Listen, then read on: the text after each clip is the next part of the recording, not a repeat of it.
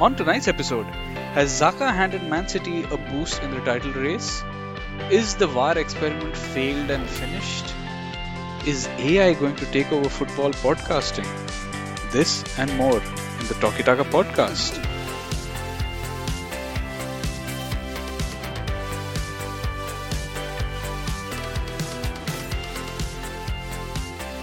Hello, ladies and gentlemen. Welcome to the Talkie Taka podcast, and we have RK, Radha, and Ashwin on the pod today. We, how are you guys?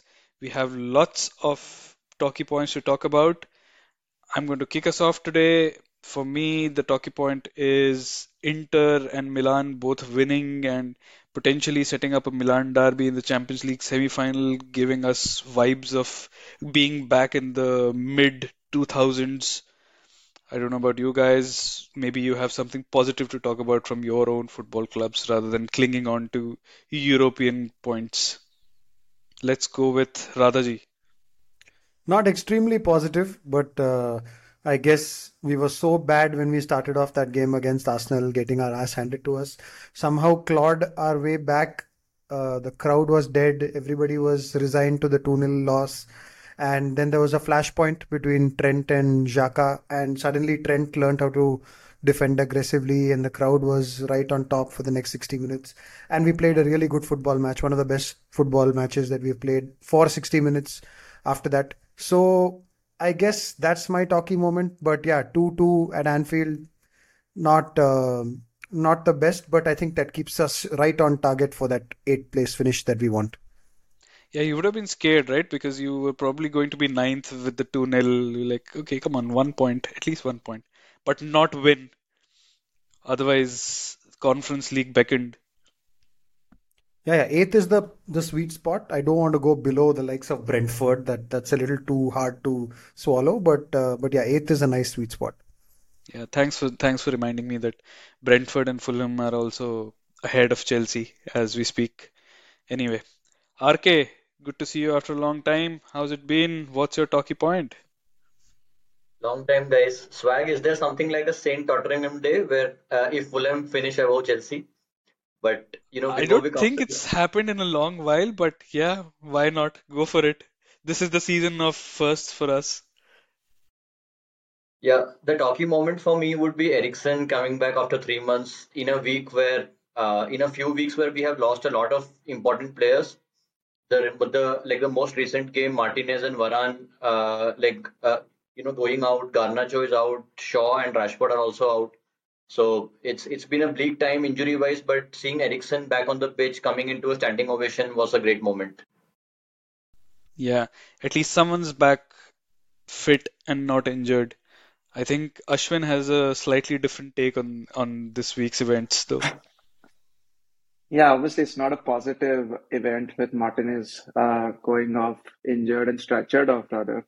Um, uh, but uh, I think um, what I really liked is his uh, Argentine compatriots he, uh, literally carrying him off the field. Now that could be looked at as a sign of great sportsmanship, or it could be looked at as uh, them trying to, you know, get United down to ten man as soon as possible. Uh, but I think it was a it was it was a great uh, great image uh, and uh, just one of those things that you like to see uh, on the pitch. Yeah, I think it's divided Twitter as well a bit about whether it's sportsmanship or gamesmanship, but undoubtedly a key key blow to United with the final few games of the season and the and the run in. I think we'll we'll touch base on that uh, in more detail, but let's get started. And I think um, the Xhaka point brings us to the Liverpool Arsenal game and key key game in the title run. Probably more important for the title as compared to Liverpool's uh, hopes of avoiding the Conference League. But at one point, it looked like Liverpool were dead and buried at Anfield, which was which is still a bit unnerving and surprising to see, uh, regardless of how the season has been. But uh, that comeback was pretty crazy, and the second half made the game pretty pretty interesting and fun to watch as a neutral. Yeah, it was a, a superb second half, I have to say. Like the actually the last 60 minutes, even the last 15 minutes of the first half and the entire second half was just great to watch. It was so intense, lot of um, energy. I, I, don't think Arsenal contributed too much to the um, mm, well from the 40th minute onwards. I don't think they contributed too much to the game, uh, though they had a chance to win it at the end. And given how they've actually scored some really cool late winners lately, they might kick themselves for that. Uh, it could be a turning point in the in the in the league season as well for them. Uh, it's not like last episode when we were talking about the game. I mentioned that I won't be surprised if uh, if we, as in, it will definitely not surprise me if we win, and it might surprise me a bit if Arsenal win. But I don't think Arsenal would have at at after 30 minutes felt like it would have been anything short of an upset if they had won. So uh, it would have been a proper deserved victory. So right at the end to get that chance through on goal with a wrong with a poor pass from Martinelli, who had a pretty good first half. Uh, and Saka couldn't get on the ball, and Alisson ended up clearing. I think that was a real key moment in the game for Arsenal season. It could end up becoming a very, very close run of run of games. Now they have four tough games coming up, uh, and uh, obviously playing City as well, so they could be level on points with City's game in hand. Uh, so yeah, it's getting really tight, and like I mentioned to you guys off the record, I think I have now come back to a Man City 60, Arsenal 40 kind of situation. Uh, while I was all the way up for Arsenal till this weekend. Um, from a Liverpool point of view, I think nothing really. We're just winding down the season. Nothing much to talk about. I don't think any major improvements for the team. Um, Konate continues to impress. He's he's good. That midfield is still it, it has a lot to be lots of correction to be done there. Yeah, I think we spoke about this last week as well. Is that uh, uh, that uh, it's uh, it's not an easy place to go to uh, for any team, let alone Arsenal. Um, they started so well uh, when they were 2 0 up. I was like, wow, this this Arsenal team really wants the title and they're just going to blow Liverpool away and avenge the 7 0 Man United loss. I kid. But, you know, uh, it is uh, they, they started so well and they and they just let Liverpool into the game. Uh, the Salah penalty miss was uh, I, was a bit surprised with Salah missing penalty. I think is it back to back games because he also missed a penalty against Bournemouth, right? So uh, it's just it's.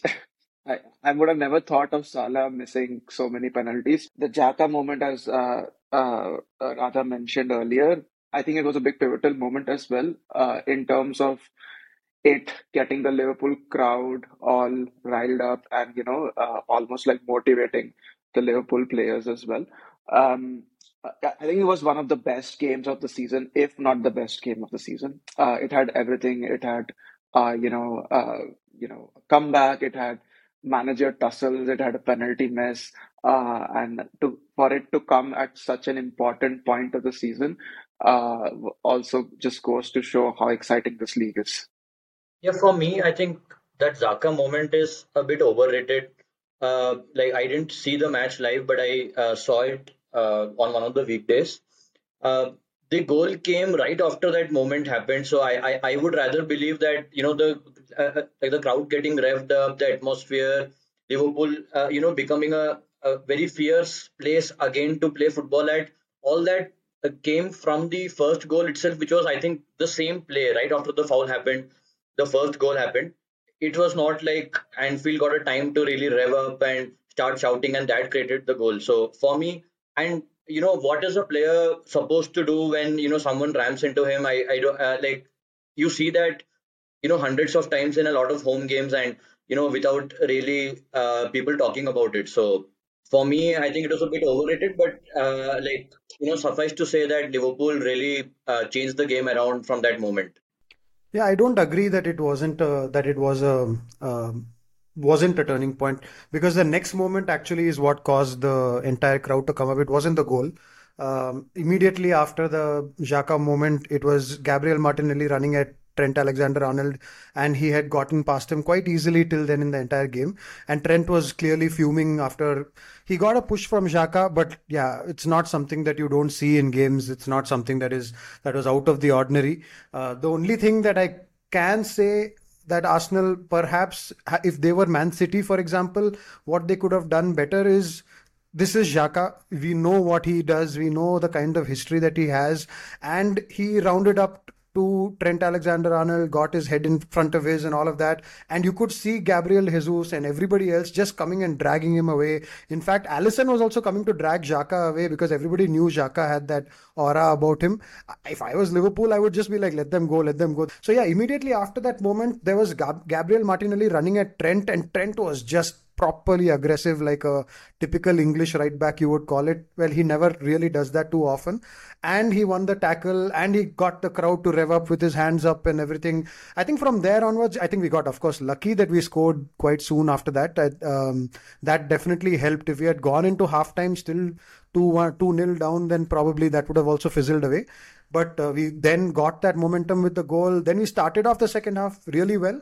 I think that's great. That we managed to continue that momentum for 60 minutes. That's a small, small positive.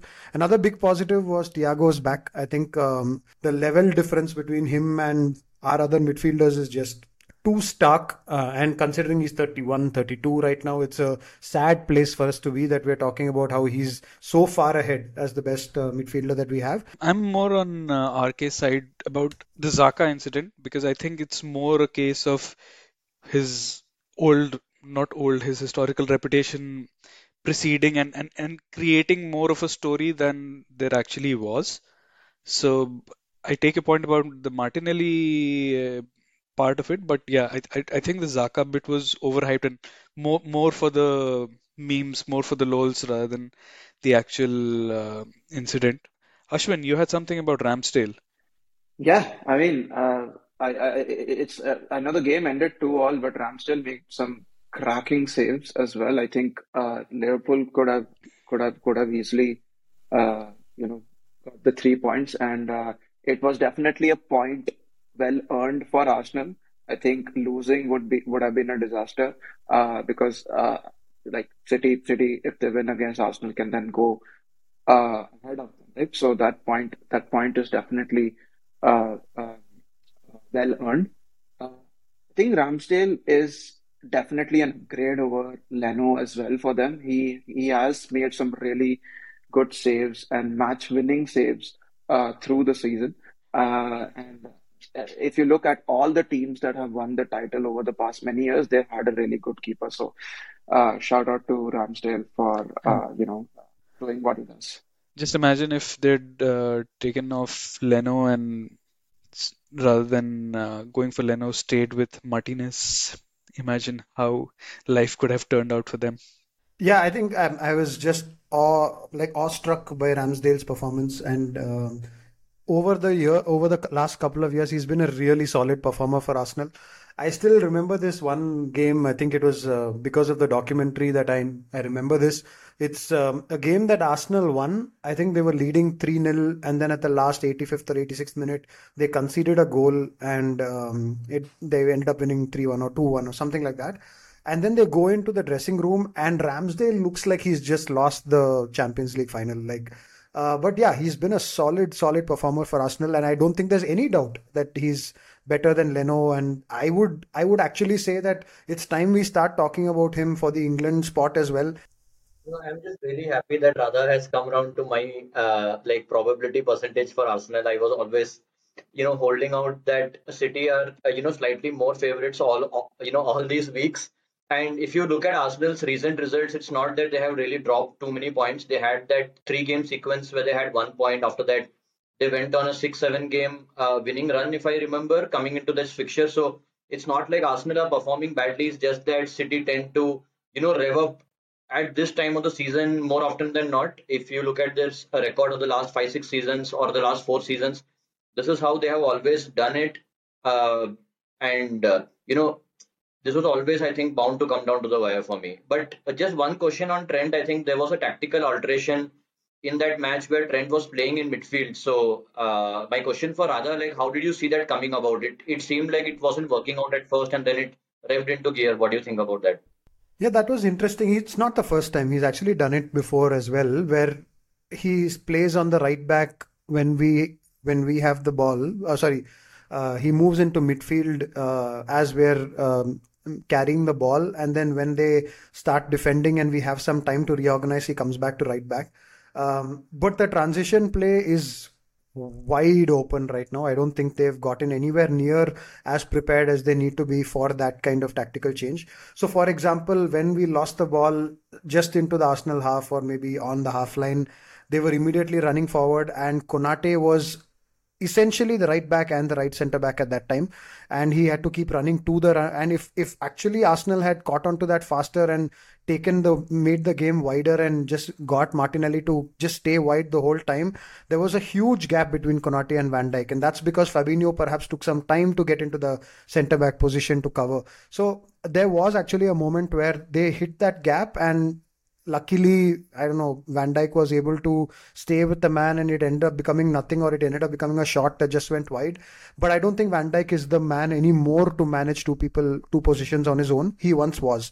Like you could leave him with two attackers, one attacker, one on one without any fear in your heart at all. I don't think he's that guy anymore. He has, uh, he can be got at. So if we're doing this tactic, we need to be much better at the transitional play. Uh, but yeah, from a possession point of view, I think it's it's an interesting one because Trent is not all about the crosses. I think he does have a bit of tempo generation, a bit of um, uh, intelligent passing that he has in his game as well. And he plays some really cool one twos. He did that with Henderson all through the game last, where Henderson almost played like a right winger. So some interesting things when it comes to uh, offensively, defensively. Again, uh, lots lots to improve there. Spoke about Van Dijk and just uh, you know that just reminded me about Jamie Carragher hitting another of his clickbait uh, you know headlines and getting a lot of shit from United fans. I, I can't even imagine how uh, you know someone can argue so strongly that uh, you know that Van Dijk has been a better Premier League defender than Vidic. Anyway, I'll leave it at that. So I, I will say this though, RK, and and maybe every obviously the last one year has colored opinions on that. But for the three year, four year, five, I think it was his last season on Southampton to the first maybe two or three seasons in in Liverpool. And that is a very small, of course, when you compare legends, you obviously always have to take into account longevity, which is why John Terry, Vidic, Rio Ferdinand will always be the, you know, the goats of the Premier League era. But that three year, four year period, Van Dijk was probably the best centre back that I'd ever seen. It was just a small period of time though. So perhaps he should not be getting that kind of uh, adulation uh, and discussion in the world but for that period of time and he was transformative for us. Like he did make a huge difference. But yeah longevity always like for example i always argue that suarez had probably the best couple of seasons i'd ever seen in the premier league but at the same time you can never compare him to an henry you can never compare him to a shearer. Yeah from one cyber war that happened to this cyber war that happened I mean, it's four times this season Brighton have been given an apology by PGMOL saying that sorry, we got it wrong and we we don't know what we're doing on the pitch or off the pitch. And I know we've mostly stayed away from talking about these refereeing controversies on this pod, but it's a bit weird that that they can keep doing this and there's not much reproach. I don't know if there's if there's a review planned at the end of the season, but it doesn't look good, right? For for the league as well. It's it's not a good look for the Premier League.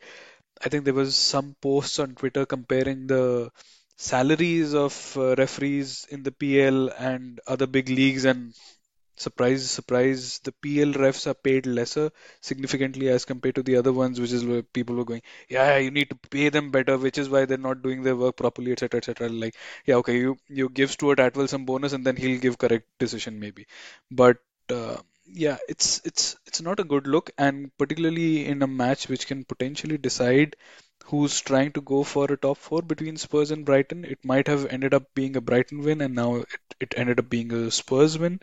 So yeah, any thoughts on this? Yeah, what a bunch of like uh, this. It's so easy to just uh, you know uh, issue a, a, note of apology, right? Uh, at, at that point in time, Brighton deserved a penalty. Uh, they deserved a goal that was ruled out, and and then and then it totally gave the initiative to Spurs as well. And then obviously there was altercation between the two two managers. I think De was not even getting involved and he was sent off to the stand or something like that happened also. It's it's just it's just we, the standards of refereeing in this country is is just is just is just appalling. I would say. Yeah, Uh, but there's it there's an interesting thing there as well. I, you you talk about De Zerbi, but apparently he was sent off because of his failure to control his troops, basically. So there are all these weird laws which we don't even know. So it's there, basically there, there are why why are we don't your even assistants uh, fighting with their assistants, so you you get sent off. It's like class monitor being punished for the for the I think class's I think mistakes. it's the the one good thing about VAR is that it gives us the opportunity to look back at events. The one bad thing about VAR is that y- you have to, you know, go by the rule book, and the rule book. I, I mean, I, I think before VAR things were a bit more subjective, right? So we used to, so if there was a if, if there was a if the, there was a hard tackle, right? You would you would argue that oh this guy is trying to uh you know um uh you know not trying to injure the player, but the rule is very clear on if it's a hard tackle and the studs are up, you need to give a red card and those sort of things. I, I there, there will always be a, a debate amongst opposing fans around depending on you know what side of the what side of the uh, you know um, the decision that you are in. But like in this in this instance, it was very clear that Brighton deserved a penalty, and and and like definitely got the short end of the stick. And it is very easy for the referees to come come back after the game and say that, oh, we looked, we we had the opportunity to look at an event in slow motion. We decided not to give a penalty, and and now we've realized that we made a mistake because there was, you know, a lot of opposition from fans, and now we all we are doing is we are saying sorry. So it just does not make sense to me.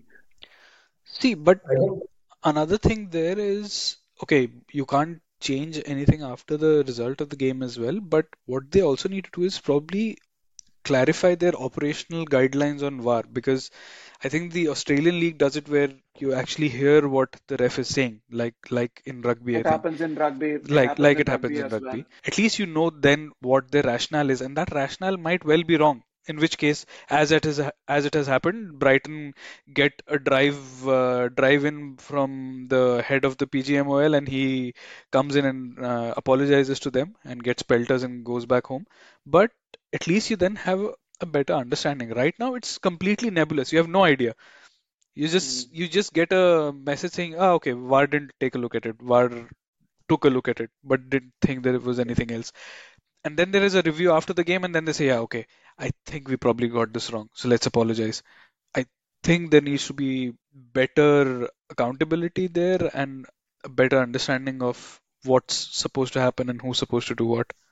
you know what's really irritating for me is the lack of uh, you know how you apply standards so for me the mind always keeps going back to you know these red card incidents where Hakim, like Hakim GH rightly didn't get a red card because when he tried to I mean hit the other player it didn't like it went to the face like from the shoulder etc right and then you have this incident where Casemiro was sent off because it seemed a perfectly legitimate tackle uh, where it just happened to go off the ball and then hit the you know shin of the other player and he got sent off. And then a couple of weeks after that, I don't remember this game, but there was an exactly same incident, but probably even more severe, where it stopped at a yellow card and where checked it and it didn't give a red. So I mean, and there are you know tons of incidents like this. Uh, on the same note, you can apply it to penalties as well. You can apply it to handballs the same standards are never applied and i don't i don't know if VAR is you know has toughened things up more or it's it, like is it worse than the uh, you know than the past i don't know but i mean all the human intervention and the lack of standards is where i think it's going wrong it's not necessarily VAR but people just need to apply it better in the premier league Yeah, so um, I, I I keep going back to um, it's really hilarious for me to see the comment like the commentary from the referee association, I don't know PGMOL or whatever the hell they're called, and uh, for me there are two things. So it's the PGMOL statement and Dermot Gallagher. These are the two things that uh, that for me show me what the bloody mood is on refereeing and how how things are going. Currently they're in the PR phase. So if you go back a season or maybe two seasons ago there was not a single like a guy could have taken a revolver out of his pocket, shot the defender, but if the referee had not caught it, Dermot Gallagher would come on screen and say, um, "No, no, it was a doubtful decision. I think the referee was right in what he did." They were just clearly covering their own ass. Now it's like they're so they've got so many things wrong that they're making statements after every game saying hands up we got it wrong here and then Dermot Gallagher is coming out on live TV and saying I think the referees got it wrong you know what this is? This reminds me of um, Ole Gunnar Solskjaer um, coming out after a game at United and saying, I have to put my hands up here. I take full responsibility for this and all of this. You know, the first three or four times that he did it, everybody was like, oh, wow, okay, you know, so refreshing that a manager is coming out and taking taking his, uh, like, it all on himself and he's actually calling bullshit, bullshit and all of that. But then the eighth or ninth or tenth time that he kept doing it, like, you know, just shut up and fix it, man. Like, we don't want to hear that you you got it wrong. We don't want to hear that it it's something that you you're taking like you're putting your hand up and taking responsibility. That is like an expectation of the job. Just shut up and fix it now. It's getting really annoying to hear these people just say that my bad, I got it wrong. And then what? If somebody gets something wrong as a player, you get you might lose a contract, you might you might get suspended, sent to train with the reserves. If if something like this happens to a team, they could get relegated. Like, what happens then after you say you got it wrong? What the hell happens after that? I think it's a bloody farce. I think they've been protected for far too long. There's this one line that people say that oh, referees are actually the only thing that stands be- between the game going and the sanctity of the game, the honesty of the game, because they are the ones who hold all the cards. And, you know, it's like almost saying that if you don't, if you treat our referees badly, then there'll be like match fixing and stuff like that. Sorry, that's not an okay excuse. Get the right people in, pay them well. It's the biggest, most paid league in the world. Surely they can afford it. It's just absolute crap. I'm getting very tired of the, hey, my bad, sorry, let's move on you know, you talked about this lack of accountability and what happens to them. I think the first thing that comes to mind when you said uh, that came to my mind when you said that was, uh, like you know, a player slaps a ref, like what happened with Mitrovic, and he gets eight nine games. I, st- I still don't know what ha- what has happened to the ref. You know, who kind of elbowed Robertson. It's gone. There's, no, there's been, been, there's been nothing has there's happened. There's going to be no further action. It's already been. So it's clearly clearly Robertson and this guy have chatted after the game. They've whatever like shaken hands and and made up for it. And now everybody is like okay the no more further action. It's been announced as well. So nothing's happening to that referee. Everything's absolutely fine. I mean perhaps it was a mistake and mitrovic was not. I don't know. But still it's just ridiculous man. That double standards is everywhere. Yeah i'm i'm still not convinced. And i think i heard about this on one of the more established pods uh, where uh, they talked about how even at uh, lower levels of football in England, they're like, where will these good refs come from? That if you think that the Premier League ref- refereeing levels are bad, wait till you take a look at what's happening in the Championship or the League One or League Two. So then a potential solution is get people from outside, get people from France, get people from Germany, and that's that's something that they've trialed in the sense that those people would come in and be there but they still don't have uh, a plan for those, those guys to officiate. But if, you look at the refereeing standards in the Champions League and the Europa League as well, they are not. I, I, they're not any better. Uh, no, I, I would they, disagree with that. I would say that the Champions League VAR I mean, and are, Champions there, there League refereeing a, is better than Premier League for sure. There have been a lot of games, uh, at least in one league United, like uh, the, the, the game against Sevilla, Bruno Fernandes got a yellow card for no reason at all. And uh, there have been the, the, the game I think against Barcelona as well. Some yellow cards were handed out. Uh, in the Barcelona players did not get yellow cards. Like Martinez got a you know a red uh, like Martinez considered a penalty for what was not even a handball. It's some of the refereeing is atrocious in Europe. Yeah. So again, like again, it really depends depends on the referee in that particular game. Uh, uh, I, I, I agree with you, uh, Swag. Like I think that there there is merit in potentially looking at referees from outside Europe. I I I follow the Bundesliga, and I think VAR is used to really good effect, at least in the Bundesliga. So maybe I don't know the refereeing standards are higher in Germany, so maybe look at that. Uh, what we just need is a referee like Collina, man. Like, I mean, what a ref that was. No yeah, VAR needed. He was, on on on, on that. Amazing. Just on that, just before we move on, just on Collina, apparently he used to get shit in Italy all the time as well. So it's it's probably just yeah. our our bias that okay we follow the Premier League, so our uh, referees are shit. But uh, Collina is oh he was yeah. this god and who Ronaldo gave his jersey to, and in Italy he used to get shit uh, on a weekly basis. So probably, probably it's uh, grass is greener on the other side. But yeah, definitely no, some. no social media Yeah, right? So you could yeah, you could get away with it. Yeah, and and the way he looked, he was just scary looking. But yeah, anyway, let's move on. And if you remember, we talked about having some ChatGPT influence things on this uh, episode because that's quite the theme right now. So what I did was I asked this AI, which is not ChatGPT it's a different one because ChatGPT if you're aware, only knows information till 2021, so uh, doesn't know what's happening in the world right now. So I got got a different AI and I asked him to give me 10 quiz questions for the current European football season. And interesting, interestingly, he was I'll so trust me, the answers are given by the AI and not me, so we'll correct them when we get to the wrong ones. But here is question number one. These are so silly, but I think let's just do them for the lols. Who won the Premier League in the 2021-22 season? Wow, What? really? I I think I think we're ready we're ready to reject technology. Yeah, AI, AI is going to get banned soon, I think, with the look of it. Anyway, Man City, of course. Then, who, which team has won the most Premier League titles to date? And I was like, dude, I can probably write better questions while while asleep. Who is the current I think I think you'll need to I, I think you'll need to give them more information, like a write a challenging quiz or write a, yeah. Uh, a hard quiz or something. Maybe maybe write a quiz is just like Write, basic. write, write a quiz for a 30 year old, not a 5 year old. Maybe But you know, what it needs. uh, on on that note, you remember we we talked about this, and then uh, Ashwin and I both tried talking to the AIs and asking them about football. And I think for Kane, he asked him a question about Kane, and the content that the AI put out for Kane, knowing the information from 2021 was exactly the situation that Kane is in even today. So Kane is probably feeling um that his life hasn't changed in two years because it was like it'll be key to see if he moves in the summer. Maybe he goes to Manchester United. Maybe he goes abroad to a different club. But he needs to move if he wants to win trophies. And it's the same situation even now. You mean Tottenham Hotspur have not become a successful club in one year's time? Wow, that's a real shocker. Yeah, imagine. And that is despite or because of Antonio Conte.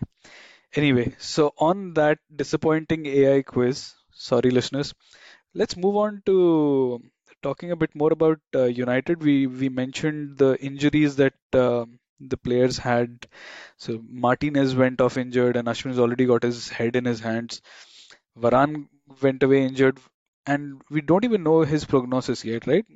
Martinez is out for the season, but Varane, we still don't know what's happening with him. Yeah, Varane would be back before the end of the season. But Okay. knowing Varane, never know. And uh, there are other people who are injured as well. Casemiro is, I think, still out for one more game. Or Casemiro and Eriksen are back, okay, but it's Luke Shaw, Marcus Rashford, and Garnacho. These are the main players who are still out. I'm not yeah. talking of Van der Scott, Beek. Scott McTominay also has a knock, I think. So he's also out. So how do you see this playing out in terms of um, the Europa League as well as the top four run-in? And I would like to you guys to try and be a bit neutral and not be your typical jinxing stuff here. So definitely centre back is is going to be a pain point because Harry Maguire is going to be in the lineup and he's been giving some David Brent sort of messages saying that I have the best record of his in history of uh, England centre backs and I am a leader and whenever I play there is my influence on the game and stuff like that. But yeah, I, I can take your point about the centre backs, but I think it's good that you still have some sort of uh, buffer over Tottenham in the, in the fight for top four. Yeah, so let's look at how serious, uh, you know, which injuries are, right? So, uh, Rashford, Shaw, uh, and then you have McTominay. I think the three of them are supposed to be back soon. Uh, Ten Hag was commenting that probably Rashford could be back for the Sevilla away game as well, but uh, uh, but there's no surety about that as of now. Even Shaw is expected to be back soon. Same for McTominay. So these three injuries may not hurt us much uh, in the duration, you know, in the remaining duration of the season. Garnacho, there is still nothing on on you know how uh, like how much longer he will take. Sancho has come in for him, but there is a marked difference in the level that they are both at. So you know that is still a big miss, I would say, for us. Uh, what is really going to hurt us is the two centre backs. Lisandro is definitely out for the season. I'm just hoping that he's back for preseason and is not delayed, you know, and then he needs to catch up and all that. That can also hurt, you know, people who are on the top of their game. But Varane and Martinez being out is a big, big blow uh, because Martinez, especially, uh, he is you know one of the best players that uh, uh, that are probably there in the Premier League in playing in a high press. He steps out and you know jokes a lot of attacks at the source itself, and then Varane is the one who is covering up behind him. I think that chemistry is really going to be missing. Secondly, Martinez is also very good at playing out from the back. Uh, a lot of uh, you know how we even covered up or managed to cover up for Casemiro Eriksen's absence was because of Martinez and how he used to pass out. Without the two of them in combo, it's you know it's going to be back to the Lindelof Maguire days, which was the default combination under Solskjaer, and we know you know what all flaws they bring with them. Uh, they don't have pace, uh, uh, to you know to deal with runs in behind. They are they might be Maguire might be okay at handling aerial balls, but you know uh, people like one on ones, both of them are poor. Passing out from the back, also you know, Maguire and Lindelof nowhere near the same level of Martinez. So what we might actually see is that Shaw comes back. If he comes back early, he might have to play centre back, and then that would mitigate some of the problems that we have in build up. But you know, it's it's all open uh, how we are going to deal with that situation, especially with De Gea. Uh, in terms of distribution, it's going to be you know back to square one for us. Yeah, I think RK covered it really well. One thing I I I, I think we have been missing even even uh, with without those injuries uh, is control, especially in the Sevilla game. Uh, I think it was such a such a frantic game, and it was like United losing the ball uh, quite a bit uh, in the middle of the field, and especially if you don't have the likes of Varane and uh, Martinez in defense, that that that midfield will always have uh, have to keep an eye uh, in the back, right? As RK mentioned, Maguire and Lindelof, sorry, they they're not the defenders who can play a high line, uh, and that's something that that's something that Ten Hag that that's something that Ten Hag has instilled. And there is a reason that Maguire does not play, and there's a reason that Lindelof does not play. Uh, I I don't even know if we can if if Phil Jones is available. Yeah, it's it's something that I'm definitely definitely worried about. I think uh, from the other injury standpoint, uh, Rashford is obviously someone who's got like 33, 35% goals. So not having them, uh, him obviously is a big miss. Uh, let's see if he comes back into the Sevilla game because we definitely need his goals there. Uh, the fact that we conceded two goals and lost the lead that we had, uh, we definitely need him, especially without Bruno Fernandes, who is going to miss the next, the next, the next game as well. And you know, you can't talk, uh, you know, not talk about injuries without talking of Martial. He's still, I think, feeling his way in. He was taken off as a precaution on 60 minutes because it was his first start in many months. So, you know, with Martial, it's almost like you're carrying one injured player, and we can just hope that he turns the corner fitness wise, but even that is up in the air as of now. I think the biggest beneficiary of this uh, injury run is uh, Newcastle because just before um, their current run where they've they've reconsolidated a bit after the Carabao Cup final. They they seem to be in a bit of bother, but I think this will give them a decent leeway to consolidate their position and and definitely finish in the top four. Yeah, talk about momentum at the right time. Newcastle, I think the three really form teams right now in the Premier League are probably Newcastle, uh, then you have Aston Villa as well. I think they have won six of the last seven games, and then you have Man City, obviously. Uh, Newcastle, I think, are at the moment with you know the kind of the number of games that they have left to play with them playing. Uh, you know, almost once a week, they are favorites to grab that third place and the momentum that they have. This is the kind of momentum that you want going into the end of the season, into the home straight. So, uh, like Tottenham Hotspurs, everyone says that they are having a bad season uh, and all that, but still they are only three points off the pace, and it's really irritating that someone who is having a bad season is, you know, is uh, is so close to United. So, a lot of grey areas for United at the moment. And of course, they've been handed uh, they've been handed out wins by VAR officials as well, right? So that that obviously helps.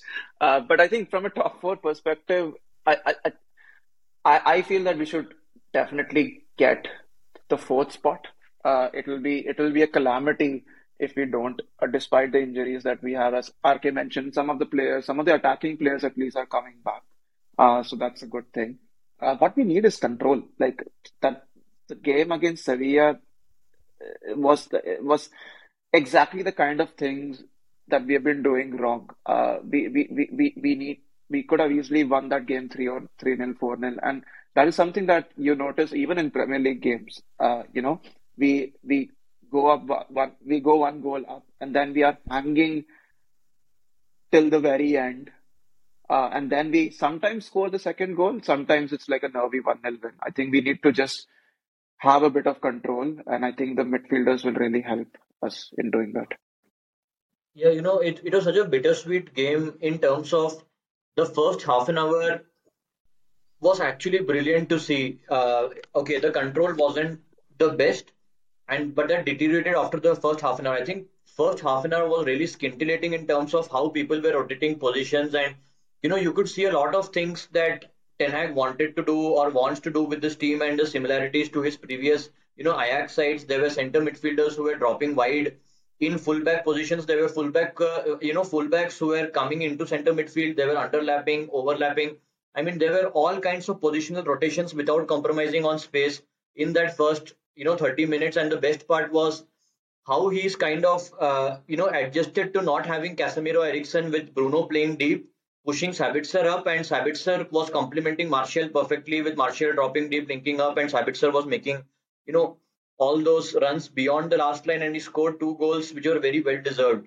So to start, you know, from that plank of dominance in the first 30 minutes, that's why I, I was arguing on the group last Sunday as well that you know people were talking about 2 0 Arsenal being you know dead and buried I mean, I had never thought about a game being dead and buried at 2 0. United were as dominant, I think, against Sevilla as Arsenal were against Liverpool, if not more. And you see how these things turn on a few moments. That one moment being Varane, you know, hobbling off injured for one minute, and then Bruno getting a yellow card, you know, on the edge of the box for what was not even a handball. So, Swag, your comment about European refereeing, that's another moment, you know, of really atrocious refereeing. I don't know whether, you know, where some of that logic comes from. So, with and with all the injuries which came after, it's I mean it's kind of on the edge for United. It's very important that now we take points from Nottingham Forest, which is a very tough away game, and Sevilla, are, you know, have become kind of like a bogey team for United. And for me personally, that whole heritage comment from Jose, which was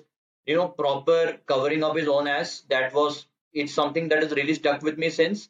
I I don't think United with all their injuries and all this all the other excuses have any excuses if, if we can't put it beyond Sevilla. As a team which is on the brink of the relegation zone in La Liga, whatever happens, we need to put a, uh, you know put one across the team. You can't question any heritage, any Sevilla record in Europa League for that. Yeah, and the one thing about that Sevilla game is that they made six changes to the uh, to the first team uh, because they have this uh, relegation six pointer game against Valencia, uh, if, if you believe it. Uh, so it I, I I don't I think Sevilla had also given up hope before the game. I, like just looking at that team, you could feel that okay, this is uh, they are there for the taking, right? Uh, and the fact that Sevilla of all the teams came back and uh, got that draw at Old Trafford, uh, the stadium where we have been winning so many games, it's it, it's just appalling. I think, like RK, you said, the first 30, 40 minutes, we were completely dominating. There were so many spaces that we were exploiting. Um, it's not just, it's, uh, I think Sabitzer did really well. He was kind of playing the Donny van der Beek role at Ajax. I think he did that to very good effect. Of course, he scored the goals. That's the cherry on top. Uh, the center midfield were also kind of exploiting the half spaces. I think they did they did that to really good effect.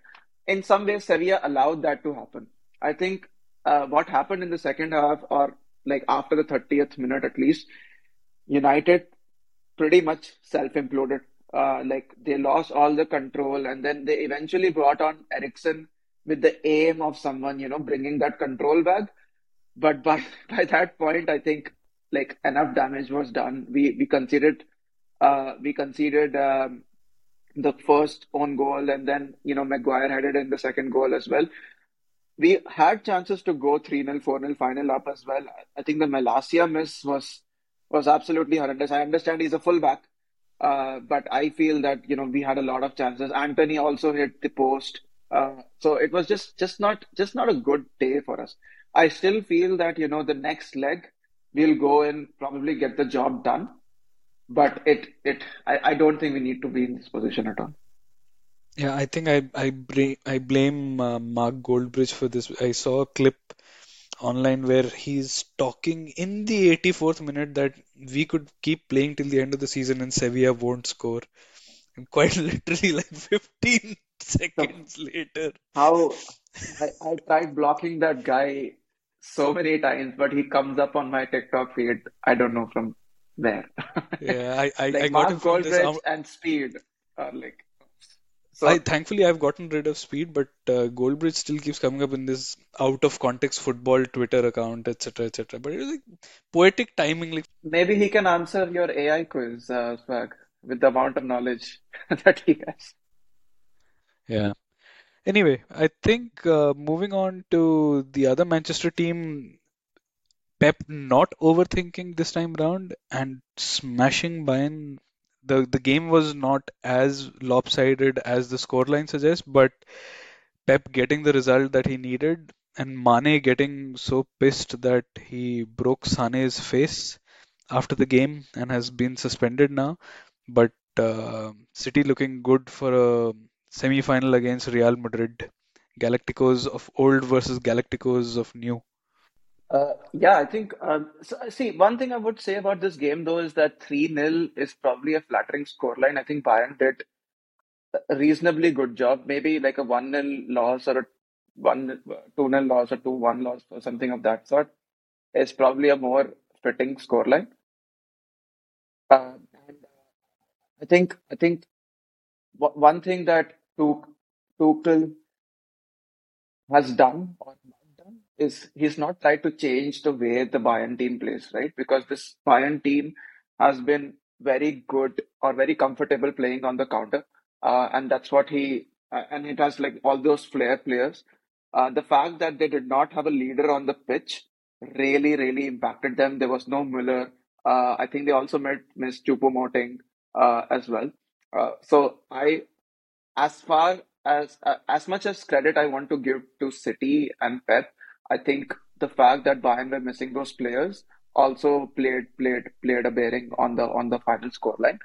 Um, and uh, ahead of the game, I uh, when I looked at the score, uh, sorry, when I looked at the team sheet and I saw those two central midfielders, and one of those central midfielders was John Stone, I was like, okay, Pep is again overthinking this. Actually worked to his advantage because uh, they could they could control the game very well, especially in the absence of Muller. So uh, fair play, Pep. I think it's a it's a great result to take to the Allianz. Yeah, and uh, we still have uh, Kroos and Modric running the show for Madrid, which will probably still be the case 20 years from now, the way it looks like. I mean, we've been talking about their demise for five years now, and and it doesn't seem like that they're ever going to go away. So yeah, Madrid versus City would be a interesting, interesting battle. Stones versus Modric to in in the Modric. yeah Yeah, but, but the way the way Madrid were playing against Chelsea, it was like literally man versus boys at, yeah Uh, so I think this the Asensio goal, uh, especially the way they were passing around in the box, it it felt like a warm-up game. Uh, yeah. so yeah, We had a chance at the end, though Mount had this chance at the end, which if he had scored, it would have been a much more palatable and possible scenario getting going into the second leg. But I think the out the scoreline easily reflects what happened in the game. It it, it would have been extremely um, lucky for us to have gotten a goal out of the game. Yeah, yeah, definitely. And you know what? I hate the fact that we don't have away goals rules anymore. I think it it added a really good dimension. Like get that away goal and then go back to your home and you know, uh, get get a draw or something like that. I I really miss away goals sometimes. Right. Anyway, moving on. Finally, we have the the weekend fixtures coming up, and I think we don't have many standout fixtures apart from maybe Chelsea Brighton, where we remember what happened in the return leg where Potter was being booed by the Brighton fans. He's not there anymore. Let's see what they do this time round. Uh, but I, I think I'll go for Leeds versus Liverpool. We remember what happened in the return leg of this one as well. Crazy game, 4-3, I think, at the end, and table tennis match going on in on a football pitch, to and fro, to and fro. But uh, yeah, I think Leeds slightly uh, more tricky situation as compared to Liverpool. But uh, it'll be fun to have an Yeah, encounter there. Yeah. I think for me it will be uh, the battle of the two cities. So Man City versus Leicester City. Uh, I think especially with uh, Dean Smith the helm. Uh, I always feel that Leicester City is one team that has given uh, Man City, uh, you know. So I think I'll, I'll go for that as my game. On that note, I think we've come to the end of the episode, and we shall reconvene next week with the analysis of what's happened this week. And uh, see you soon. In the meantime, enjoy the weekend's games. Bye bye.